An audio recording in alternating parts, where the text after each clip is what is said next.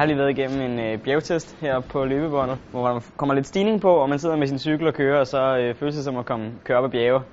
Øhm, og så måler man lidt, øh, hvor langt man kan komme op ad det her bjerg, hvor det bliver stejlere og stejlere og stejlere, og skal holde en øh, fart på femogtredive kilometer i timen.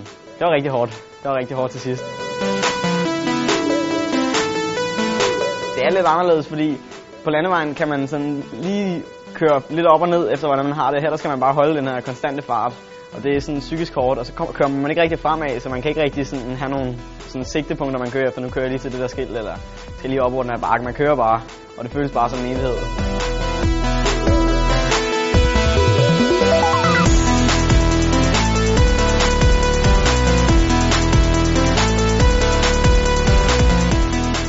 Det er sådan, med man tager et minut ad gangen, og så sådan, jeg klarer lige et mere, jeg tager lige et mere. Det her er den sidste, og så tager man lige en mere, og så presser man sig selv. Og så, ja, det er meget en, en mental kamp faktisk, synes jeg, og, og kunne blive ved med at tro på, at man kan klare en mere.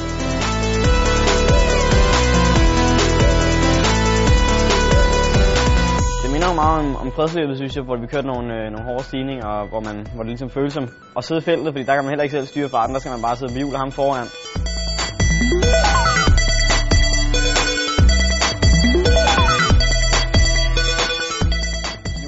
Der kan man tit køre lidt af det hele, og når man bliver lidt ældre, så specialiserer man sig lidt mere. Og det er lidt svært at sige, hvor, hvor jeg ender hen nu, men, men det kommer meget til at afhænge af, om jeg kan blive ved med at køre en god engelsk start, eller, eller jeg skal satse fuldt på, på at køre op, ikke? tre, to, en, sådan!